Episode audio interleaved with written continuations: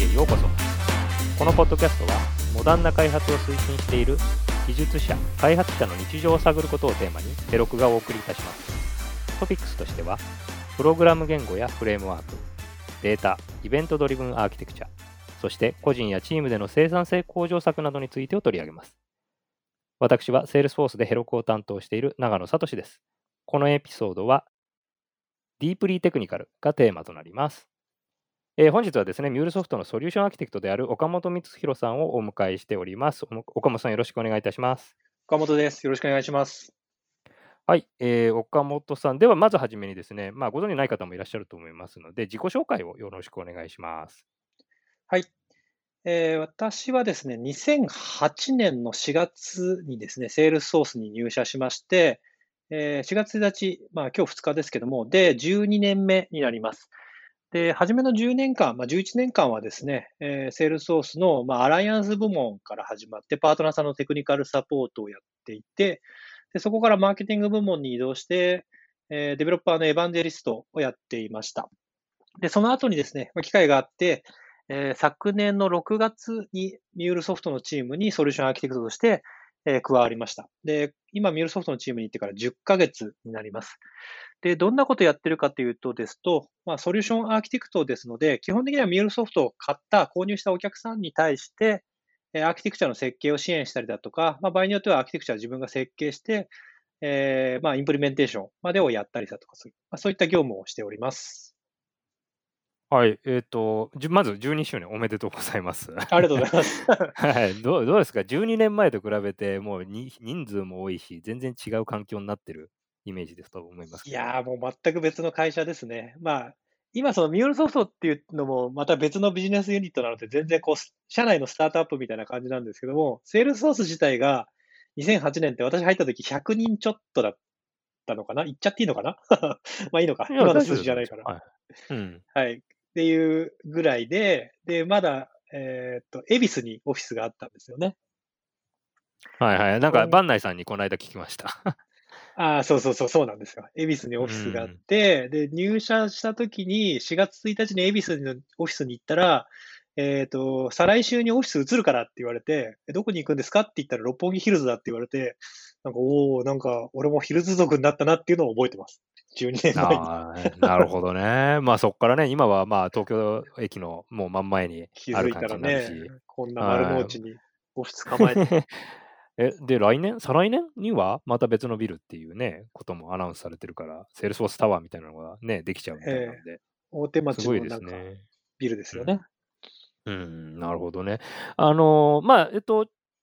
岡本さんが何やってきたのかっていうのをちょっと初めにお話ししていただきたいなと思うんですけど、はいそ。もそもまあ、あの、 Salesforce になんで入ったんですか？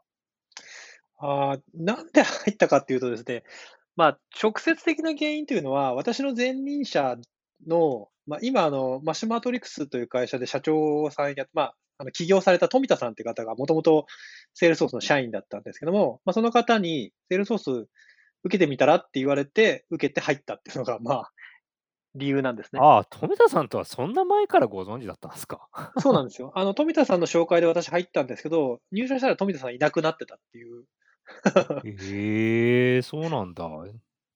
なんかその富田さんが起業をしようとしていて、で、まあ、当時その100人ぐらいしかいなかったので、あの、まあ、いわゆるガチンコなエンジニアっていうのが社内で富田さんしかいなかったみたいで、で、いなくなっちゃうと困るっていうので、じゃあなんかそのエンジニア、ちょっとそこら辺でいいのいないのって言って、あ、ちょうどいいのがいましたっていうのが私だったみたいです。へえじゃあ、え、前職の時のごしお知り合いみたいな？あ、それも前職で働いてた時に、えっと、富田さんが、まあ、その開発者にもっとセールスソースを知ってもらおうという活動をやっていて、うちになんかその製品の説明に来たんですよ。たまたまたまで、私に対してじゃなくて、あの、まあ、今、えっと、転職されましたけど、あの、前にセールスソースにいた安島さんと同じ会社に私前にいて、で、その安島さんに対して紹介しに行った時に、なんか面白そうな人から来たから聞いてみなよみたいな感じで、聞いてていろいろ質問してたら、なんかそんなに興味あるんだったら入ってみたらみたいなノリでした。ああ、そうだったんですね。で、 Salesforce 入って、で、まあ、あの、いろいろアライアンスとかもやられて、で、デベロッパーエヴァンジェリストみたいなのっていつぐらいから始められたんですか？いつからだったっけな、5年前ぐらいかな？なんで2013年とかそれぐらいだったと思います。まあ、あの、途中でそのデベロッパーエヴァンデリストってロールになりましたけど、最初はまあ、そのデベロッパーマーケティング部門っていうもの自体がなくて一人だったので、あの、自分でそのマーケティング施策とかも考えたりだとか、セミナーのプランだとか、ウェブサイト作ったりとか、まあ何でも屋さんですね。で、その後に、まあその、いわゆるプログラムマネージャーみたいな方が入ってきたので、で、それで、まあエヴァンデリスト1000人でっていうふうにやっていたのが、まあこの2、3年ぐらいって感じですかね。でも結構あれですよね、あの、いろいろな活動で、やっぱりあの人脈も増えるというか、いろんな方とお知り合いになれたんじゃないですか？そうですね。まあ、やっぱ Salesforce の、その、 Trailblazer っていう、まあ、コミュニティの方々っていうのは古くいらっしゃる方々とも知り合いになれましたし、まあ、あと、どちらかというと、その、黎明期ですね、2008年から2011年ぐらいまでって、そのクラウドがこう、ちょうど盛り上がってくるとこで、で、まあ、 Salesforce がそのクラウドの、まあ、こう、トップを走ってるっていうような存在だったので、いろんなセミナーとかに呼んでいただいたりとかしたときに、まあ、例えば AWS の人とかと、あの、知り合ったりだとか、まあ、いろんな、こう、エンジニア界隈の、なんですか、著名な方とかと一緒に、まあ、セミナーとかで登壇する機会とかいただいて、まあ、結構人脈はそこで広がったなっていうのはありましたね。なるほどね。で、その時に、やっぱり、えっと、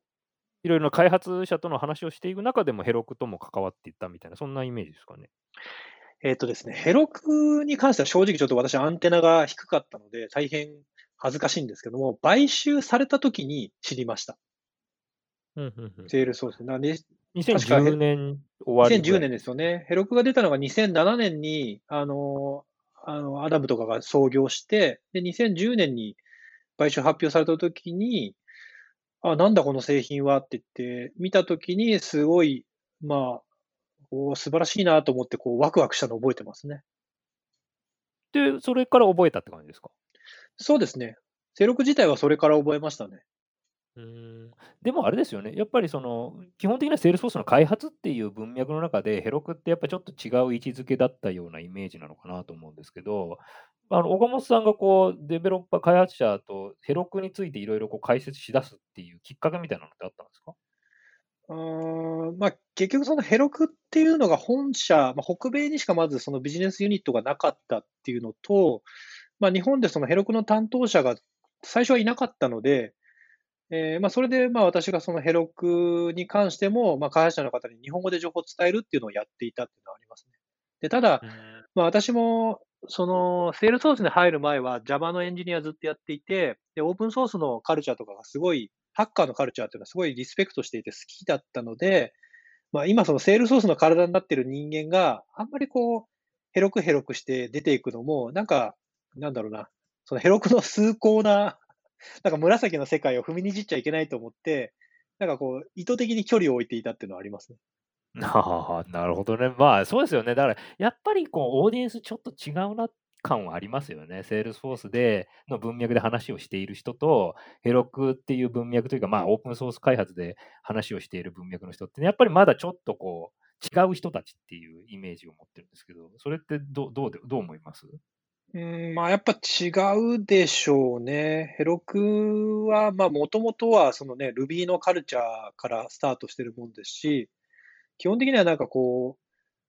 ありや、ありもののその SARS をカスタマイズしていくっていうところで、まあ、セールソースの一番こう生産性が上がっていくっていうような考え方と、その、ミドルウェアとかフレームワークとかはあるけど、そこからこう、開発者の生産性を最大化していいものを作っていくってカルチャーなので、まあ、基本的にはやっぱ違う DNA なのかなって今でもまあ思ってはいますけどね。なるほどね。で、まあ、えっと、次の、まあ、話題に入るっていうことで、まあ、1年前というか、まあ、えっと、8ヶ月、9ヶ月前にミュールソフトと、に、まあ、転職をされるっていうことだと思うんですけど、そもそもミュールソフト知ったきっかけっていうのは買収ぐらいなんですか？そうそう、もう、恥ずかしながらこれも買収されて、なんだこのその製品はって言って知ったっていうのが正直なところですね。あその時にど、どういう感じで知ったんですか？あ知ったというかあのあのど、どういう印象を受けたんですか？ああ、そうですね。まあ、どんな製品なんだろうと思って、こう、いろいろ見ていって、まあ、初めはこう、インテグレーションっていう観点の製品なんだぐらいにしか見てなかったんですけども、まあ、いろいろ調べていくと、あの、すごくこう、開発者に、まあ、結構カルチャーというか、なんだ、DNA とかヘロクに似ていて、基本的に開発者に対してどういうふうに開発生産性を高めていくものを提供するかっていうふうなところが根底にあって、で、やっぱその、フィロソフィーっていうんですかね、哲学がブレていないっていうところがすごく気に入ったって印象がありますね。で、コアになっているそのミュールソフトの ESB っていうのもオープンソースでもともとあるもので、まあ、今もオープンソースになってますし、まあ、そういったところもまあ自分がもともとセールソースに入社する前に持ってた、その根本的にはそういったハッカーのカルチャーが好きだっていうのとすごくマッチしたので、ああ、これはなんかヘロクの時に、正直ヘロクの時もヘロクやりたいなってすごく思ってたんですけども、えー、その時はちょっと部門を移動するっていうことができなかったので、えー、ヘロクをセールソースのこう名刺持ってあんまりこう土足で踏み込みたくないから、あえて愛深きゆえにこう見守る愛みたいな感じだったんですけど、まあ、今回は、あの、ちゃんと部門を移動して触ろうっていうふうに思ったのが印象、最初の印象でした。ミュールソフトって本社どこでした？あ、サンフランシスコですよ。あ、サンフランシスコなんですね。でもあれだよね、フォミュールソフト自体は結構歴史は、あの、何、ヘロクが買収された時より全然ある会社ではありますよね。歴史はありますね。もう10年以上やっていて、もともとミュール ESB 自体は、その、ロス・メイソンっていう、まあ、今もファウンダーとして会社にいますけども、彼が作ったのはもう本当2004年とか5年ぐらいだと思います。うん。でもまだ全然こう、スタートアップカルチャーみたいな雰囲気はあるんですか？まあ、スタートアップカルチャーみたいな雰囲気はないですけれども、あの、なんていうんですかね、基本的にその、開発者にとって、エンタープライズなそのアーキテクトとかデベロッパーにとって、こういう風であるべきっていうようなところは、あの、一貫してるなっていう、例えばなんかそのマーケティングメッセージに製品が流されたりだとか、えー、なんとなく流行りに乗っかって言ってるだけっていうようなことがなくて、きちんとこう、エンジニアリングとして熟考された上にプロダクトが決まっていたりだとか、製品の戦略が決まっているっていうのがすごい、あの、中に移動してみての印象ですね。えー、マーケティングに流されるって、なんか、 Salesforce 批判かみたいな感じですけど。いや、違う違う。あの、セールス批判ってわけじゃなくて、やっぱマーケティングって、自分もマーケティングにいたのでわかるんですけども、すごい重要なんですよ。特にそのレベニューを増やすっていう観点では。やっぱ、どんなにいい製品でも、マーケティングがうまくいかなくて潰れていくものなんて5万とこの世の中にある中で、やっぱそのマーケティングをうまくやっていくっていうのは、すごい重要なんですね。ただ、一方で、そのマーケティングのメッセージにプロダクトが引っ張られてしまうと、それはそのプロダクトとしてのそのフィロソフィーを失ってしまうっていうことになるので、そのバランス取りってすごい難しいなっていうのは、セールソースを見てて思ったんですね。でセールソースは比較的そこうまくできてる製品だとは思うんですけども、えー、どちらかというと、まあ、その、セールスソースの場合には、それが、えー、まあ、マーケティングで引っ張られてる、引っ張られてないというよりも、アプリケーションレイヤーの製品なんですね、セールスソースっていうのは。で、ミルソースっていうのはやっぱりミドルウェアのレイヤーの製品なので、もともとまあ自分が Salesforce に入る前に好きだったこととかやってたことって、それこそあの JBoss とか、あのー、なんだ、えー、 Spring Framework とか、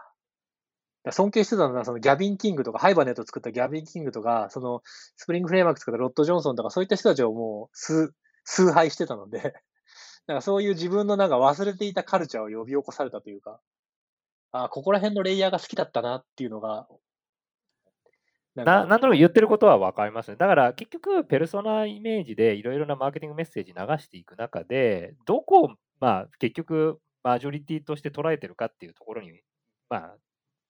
結局は集約しちゃうのかなっていう気がしていて、もちろん Salesforce も IT メッセ向けメッセージとかデベロッパー向けメッセージみたいなものはきちんとあのお話はするっていうところはあるんだけども、やっぱりね、うん、あの LOB メッセージだとか、マーケティングメッセージみたいなものが、まあ、つまりお客様がマーケターみたいなところのメッセージっていう部分もすごく大きいし、そっちの方であの開発のところのリソースがあの割り当てられていると、別のところで動いているところとこう取り合いになったりもする可能性もあるわけだね。そうですね。そういう、なんかやっぱりそのバランス感覚ってすごい難しいので、そのバランスがもう少しそのエンジニアリングによっているプロダクトの方が自分に合ってるなっていう肌感覚だったので、まあ、ミュールソフトは気持ちいい肌感覚だなっていうふうに思ったっていうところですね。で、まあ、転職、社内転職みたいな感じでやろうかなっていうことだったと思うんですけど、実際どうでした、あの、そのプロセスを踏んで。いやー、大変でしたね。あの、10年、12年前にセールソース入った時って、セールソースも正直そんなに今ほど難しい面接プロセスは持ってなくて、あの、日本人の方と何回かちょろちょろって面接して、で、まあ今 CTO でまだ、あの、まだというか今もご健在ですけど、及川さんと面接した時に、まあ、及川さんがいろんなことを話して、及川さんが話して終わるっていう面接が それは今でも変わんないかもしれないけどね、今は簡単かもしれないですけど、お及川さんが興味のあることを僕に教えてくれて、ありがとうございますって言って面接が終わるっていうのがあって、でじゃあもういいよみたいな話になって、で、最後、あの、えっ、と、US、US っていうか、まあ、あの日本語が喋れないエグゼクティブとの面接があったんですけど、なんかそれも、なんか予定が合わないからもう内定でいいやみたいなノリでした。へー でも、まあそれと比べてと。それ、それとか、でもユーロソフトの場合はやっぱり結構、まあ、あとエンジニアリングとしての、あの、コンサルタントとしての面接なので、まず全部英語で、えーオーストラリアのそのプラクティスリードって呼ばれる、まあ、技術とビジネス両方詳しい人間に、えー英語で、まあ、2時間ぐらい、根掘り葉掘り、API から、非同期処理から、えービジネス的な設計から、なんかその、えーインフラとかうん、セキュリティとか、まあ、全部聞かれて、で、その面接を通った後に、今度はなんかサンプルのアプリケーションを作るみたいなことをやらされたりだとか、あとトラブルシュートやったりだとか、まあ、そういうようなことを一通りやって、で、まあ、正直言うと、まあ、技術には自信ありましたけど、やっぱマーケティングにいる時間が長かったので、あの、現場経験少ないよね、みたいな、ちょっとギャップあるよね、みたいなことを言われつつも、なんとかお願いしますよって言って入れたぐらいの感じです。うんじゃあ、その、まあ、なんていうのかな、質問形式っていうか、まあ、結局クイ、クイズに答えるみたいなところも結構多かったって感じなんですか？結構多いですね。ていうかもうめちゃめちゃめちゃやらされます、それ。あーじゃあまあまあ、技術面接だからしょうがないのか、もうここ知ってないの、知ってるのっていうのをちゃんとスクリーニングしたいよってことなんですよね。そうですね。ホワイトボーディングとかもやらされますね。例えば API 設計してみて、みたいな。ええで、それでもあれなのかね、もうパーフェクトな正解をやらない限り受けられない感じなんですか？あの、少なくともオーストラリアとか北米はパーフェクトレベルで答えないと、あの、結構きついっていう話は聞きましたね。ただ日本の場合はやっぱりまだそこまで API とインテグレーションとミドルウェアと全部できる人材ってなかなか見つからないと思うので、しかもそれ英語でやるっていうのは、ましてやそれね、お客さん側でも含めて、やってる人ってどれだけいいんだよって気がするもん。そ うそうそう。そうですよね。ちょっとやっぱ数年ぐらいそこはビハインドがあるのでっていうようなところはあるかもしれないですね。なるほど。まあでもそれをまあプロセス踏んで、大体あれですか ?2 週間、3週間とか、そんなぐらいで決まったんですか？いやいやいやいや、2ヶ月くらいかかったと思いますよ。おお、えーと8、8週間って結構きついね。そうなんですよ。きついんですよ。で、まあそれで、でっていうことですね。じゃあまあ、そのミュールソフトっていうところでもう少しその技術的な解説だとかっていうのもお話しいただきたいなと思うんですけど、まあ、ミュールソフトってこう、何ですかって問われたときに、大体ピッチされてる30秒とか1分とかのピッチってどんな感じなんですか？ああ、まあ、あんまり私ピッチする話はないので、なんとも言えないですけど、一言で言うと、まあ、API 管理と ESB がクラウド上にあるものですっていう感じですね。エンジニアにさっと説明するんであれば。もちろんその、もう少しビジネス的な 説明だともっと根掘り葉掘りとか、かっこいい言葉でって感じなんでしょうけど、まあ、つまり API の資産管理っていうところと、あともう一個何でしたっけ？API マネジメントだと ESB ですね。ああ、まあそのサービスバス的に使われる ELT だとか E- ETL だとかやるときっていうのって、でもちょっとオーディエンス違うのかなっていう気がするんですけど、一色たにこれ、これ両方できますよっていう話なんですか？そうですね。基本的にまあ、かなり一番の利点が、そういったまあモダンな API マネジメントの世界、まあ、競合でもいくつか最近はこう元気なのあると思いますけども、えーそういった世界っていうのは、あくまでその API 管理しかないので、じゃあ裏側のその、えーっと、API のじゃあそのオーケストレーションどうするんだっていうふうな問題であったりだとか、エンタープライズ持っていくとやっぱり、じゃあレガシーシステムとのつなぎ込みどうするんだとか、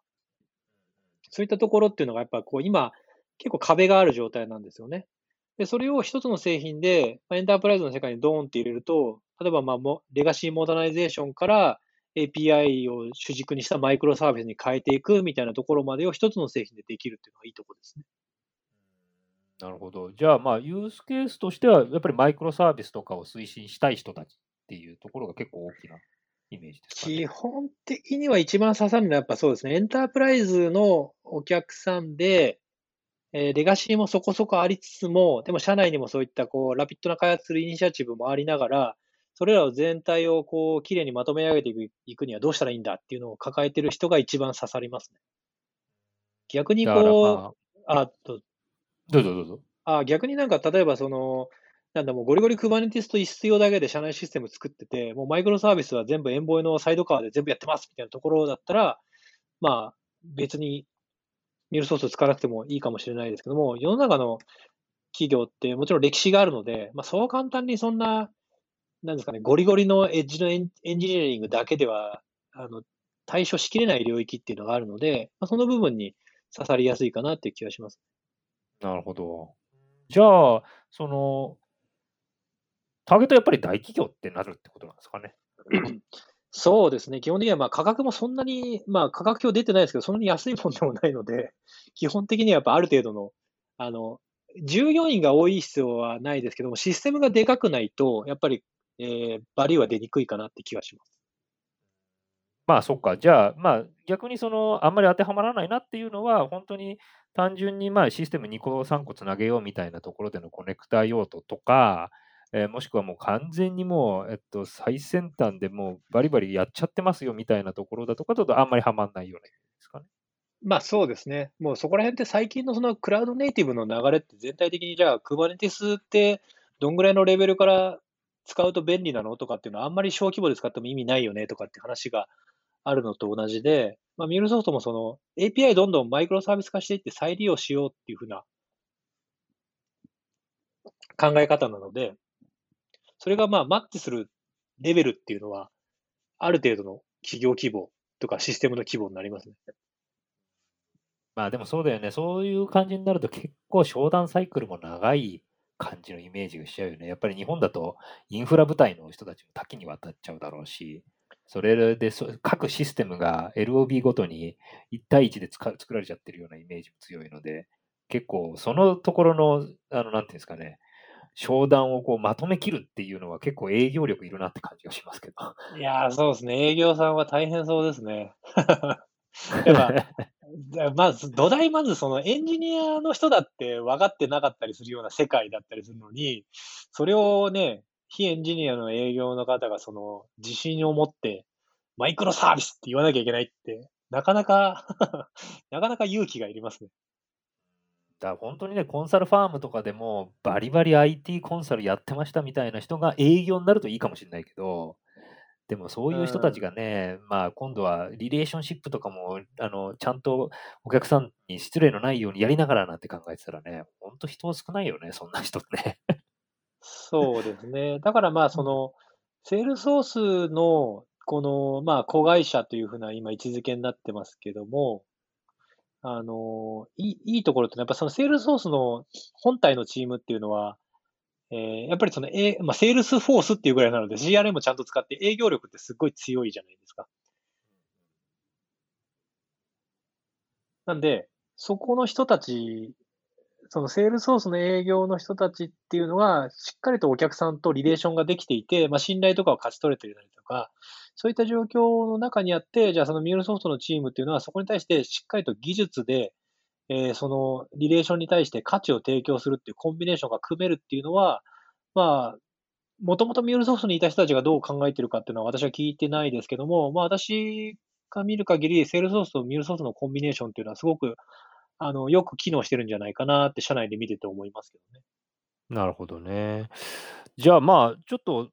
MuleSoft については、まあもう少しそのなんていうの、技術的なところも聞こうかなとは思ってはいたんですけど、まあはいちょっと、あの時間もあれなので、もうもう少はいし別のところで あのお話ししようかなと思いますが、 Salesforce がそもそもこう MuleSoft だとか Heroku だとか、あと Lightning Platform だとかってあるじゃないですか。はい。どういうふうにお客さんに対して区分けメッセージ出してんのかなって、社内でも、まあ、結構混沌としてんのかなっていう感じがするんですけど、岡本さんなりに噛み砕くとどういうふうに思われてます？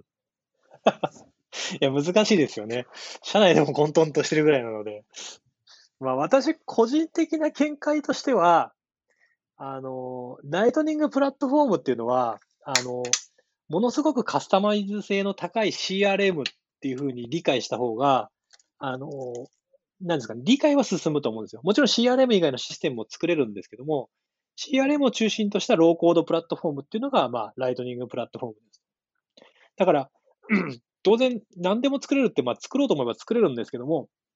何に価値が出るかっていうと、顧客管理周りの、えー いわゆる SOR 系を作ると。うん、で、ヘロクっていうのは、まあ、純粋な、まあ、A パースなので、アプリケーションプラットフォームアザーサービス。なので、まあ、そういった、えー、ローコードで作れないようなシステムっていうのを取り込んでいくっていうところですよね。うん、で、ミュールはまあ完全にそういった何かサービスを作るっていうようなものじゃなくて、数あるサービスをいかに簡単に連携するかっていう、まあ、基本は iPaaS の領域になるので、うん、まあ、そういった意味では綺麗に区分けはできているのかなというふうに私は思いますけども、その、うん、どうしてもやっぱ、全員プラットフォームって名乗るじゃないですか。うん、そうなんでね。そこが、ちゃんとその、ね、ローコードプラットフォームなのか、A パースなのか、I パースなのかっていうのを理解するっていうのは、お客さんにそれをちゃんと浸透させなきゃいけないんですけども、やっぱそこまで、こう、世の中がなってないので、混乱しちゃってるっていうふうな感じなんじゃないかなと思います。うん、僕も最近その、なんていうのか、どうやったら一番うまく伝わるのかなって思った時に、データがどこに存在してるかだとか、そういうようなイメージで書いていくべきなのかなって、ちゃん最近思い出してはいるんですよ。だから、ミュールソフトって別にデータサービスではないわけじゃないですか。データは持たないですね、一切。あまあ、ちょっと持ちますけど、MQ とか、そうそう。だから、結局データとデータをつなげていくみたいなイメージで使われるべきものだとは思うし、それのやってるものを管理していきますよっていうイメージなので、だからよく言われるんですよね、そのライトニングプラットフォームに対して、あのこうデータを持ってこようと思ったときに、まあ、ミュールソフト使えばいいんじゃないですかって言っても、でもじゃあその元のデータってどこにあるのっていうときに、自分で持ってないですなんだったらば、じゃあデータサービス持ってないので、 Heroku 使うしかないじゃないですかっていうことになるので、だから、やっぱりデータをどこに持って、どこのそのデータをどう活用するかみたいな考え方から利用用途に応じて使い分けみたいなイメージなのかなと思ったんですけど、それも分かりにくいのかな？どうですかね？まあ、いろんな多分アプローチはあると思うんですね。逆に、ミュールソース的なアプローチだと、データが、じゃあオンプレミスの中にあったとしても、それを API で公開すれば、それはまあセールスソースとつながるわけで、うん。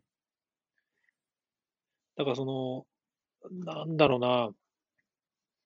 データ中心型のその、まあ、アプローチなのか、プロセス中心型のアプローチなのかによっても変わってきますし、その、えー、そのデータを、まあ、触るときの、まあ、いわゆる、なんだ、トランザクションとか、そのデータサイズだったりとか、そういったところにも変わってきますし、うん、簡単にそこだけで分けられないかなという気はしますけども、まあ、その3つのやっぱり利点だったりだとか、欠点だったりとか、使用用途っていうのをうまく理解した上で、きちんと設計する必要はあるんじゃないかなっていうのはもう間違いないですね。うん、なるほどね。まあ、ただ、僕がそのデータにこだわってるのは、どうしてもセールスフォースの根本というか、一番のコアってやっぱりデータを、お客さんのデータを扱ってるっていうところなのかなって思ってるんですよね。セールスフォースってデータカンパニーですっていうのが、なんとなく僕の中で一番通りがいいんですよ。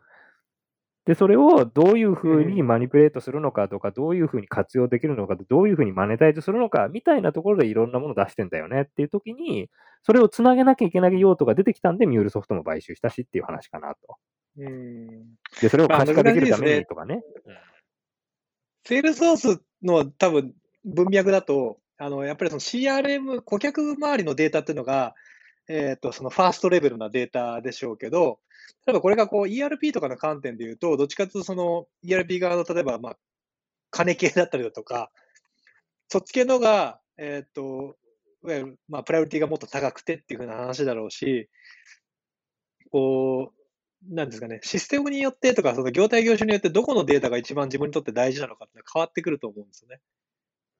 で、セールソースの人たちはやっぱりセールソースにデータを寄せたがるでしょうし、その、まあ、ERP みたいなものだったら全部 ERP の方に持ってきた方がって考えるでしょうし、だからミュールソフトはそう、その、どっちに寄せてもいいけども、円滑にデータをお互いやり取りするためにはどういうふうに何ができるのかっていうところにだけフォーカスしてるって感じですね。あんまりそのデータの寄せる先がどっちかとか考えてないし、それがその SAP の方に寄せるべきなんだったら別にそういうふうに作ればいいしっていう、その、なんですかね、あんまりこう、ベンダーの理屈で、なんですか、アーキテクチャが曲がらないっていうのが、このインテグレーションのところの、あの、コンサルタントをやっていて、一番こう、ストレスが少ないところかなって気がします。あまあでもそうだよね。だからミュールソフトか買収したことによって、いろんなデータとつなげることができるようになったわけだから、結局、今までだとセールスソースにデータが入ってない限り、なんかお客さんのためにならないみたいな感じでのピッチだったけどそうそうそ、そんな文脈だったのが、そうじゃなくなってきて、あの、まあ、場合によっては別にデータはどこにあってもいいじゃないかっていう。でセールスソースって、特にセールスソースっていうのは、ものすごくあの生産性の高いその UI の構築ツールだと思うんですよ。エンタープライズ領域での。まあ、いわゆるローコードプラットフォームってそういうもんだと思うんですけど、そういった使い方をしても今後いいんじゃないかなと思うんですよね。セールソースにデータは入ってないけど、API でガシャガシャ取ってきて、セールソースのそのローコードのプラットフォームで UI をこうさっと作ってしまうみたいな。でそれでいろんな業務アプリケーションが UI 付きでどんどんできてしまうって未来はすごいかっこいいと思うんですけどね。まあそうだよね。あとはそれを、じゃあの、まあ、日本のその市場の中でバンバンやれるそのカーブがどういうふうになっていくかっていうところだろうね。まだまだそういうふうな感じであの意識しながらやられてる。まあ、今 DX、DX みたいな感じで、あのお客さんも含めて言ってるは言ってるけれども、じゃあどうどうなんだよって言った時にね、なかなか現実と向かう方向と全部一本化してできてる会社さんも難しい、まあ、そんなにいないだろうし、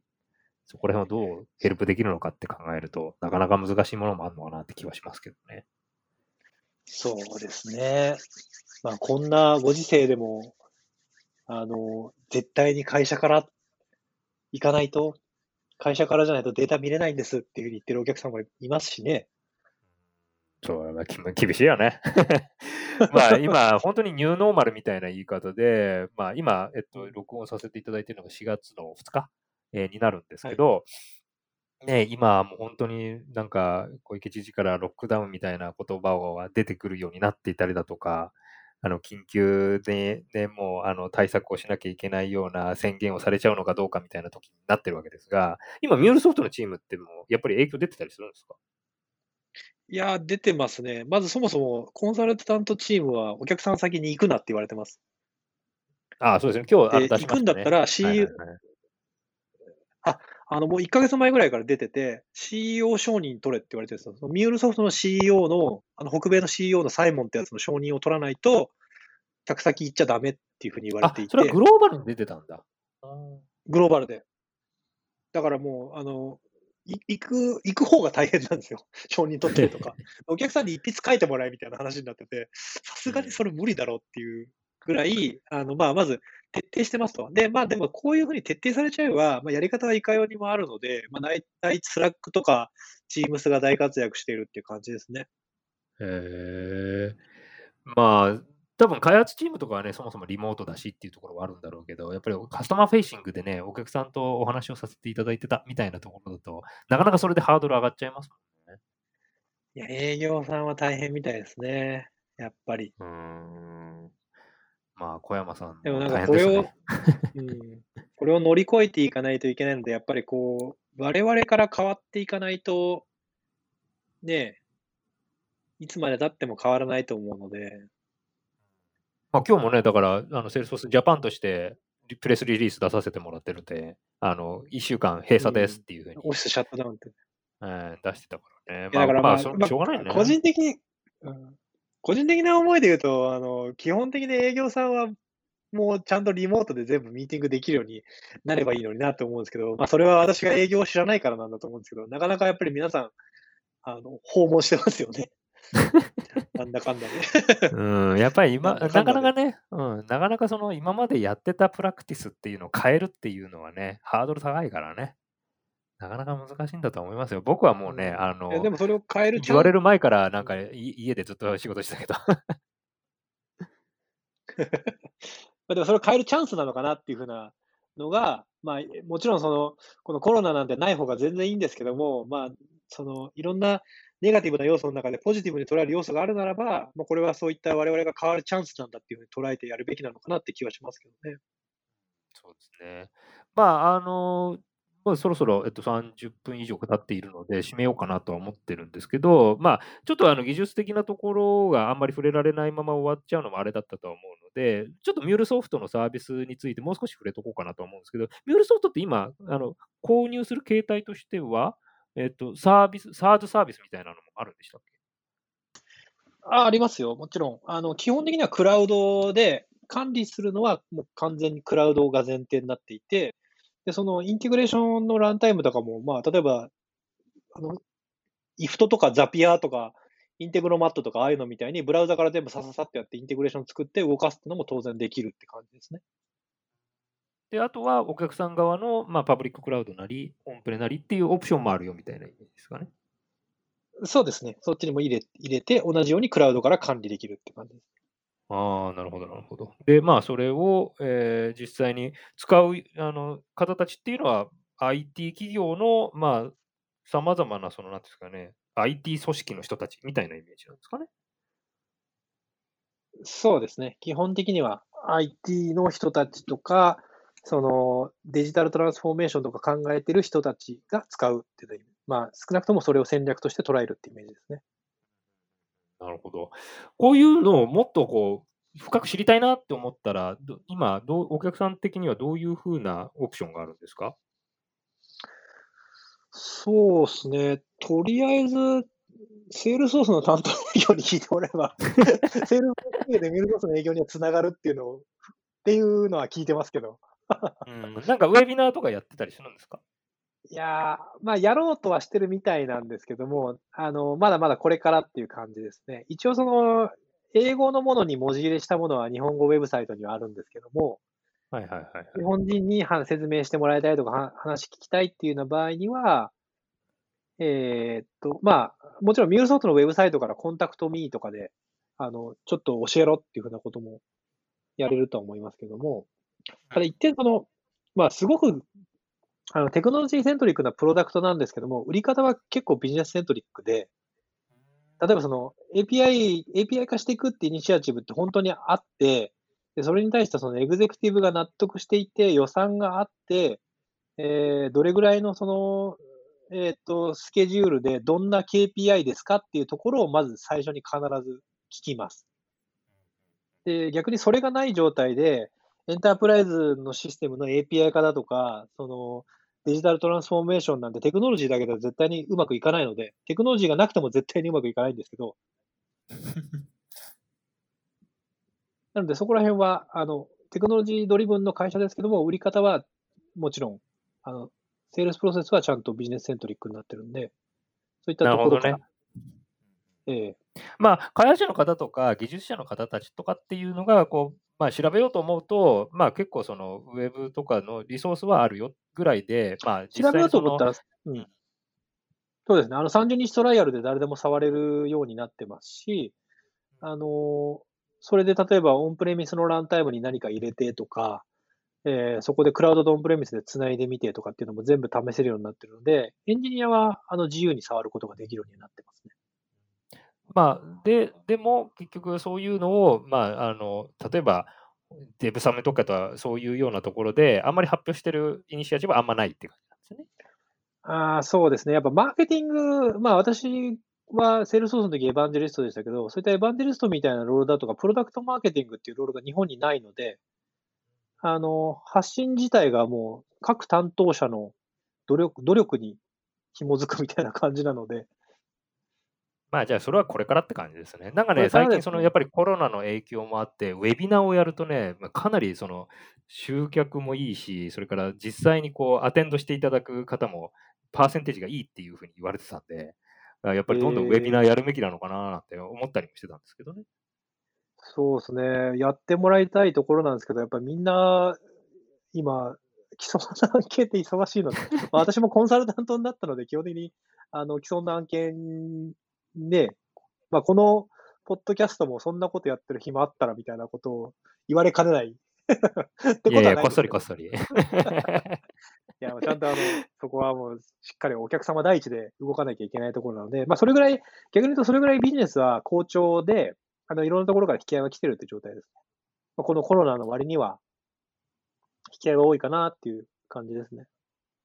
ね、まあ、あの、まだミュールソフト入っても1年も経ってないような状況で、こういったもうミュールソフトラブになってるっていうのは、まあ、今もずっとあの継続できてるっていうのは、やっぱりいいプロダクトなんだろうなと思うし、それからあとその後ろにいるあの人たちもいい人たちなんだろうなって想像はしますんで、はい。あの、ミュールソフトこれからもちょっと期待したいなと思うので、なんかまた機会あったらアップデートとかもお願いしたいなと思ってよろしくお願いします。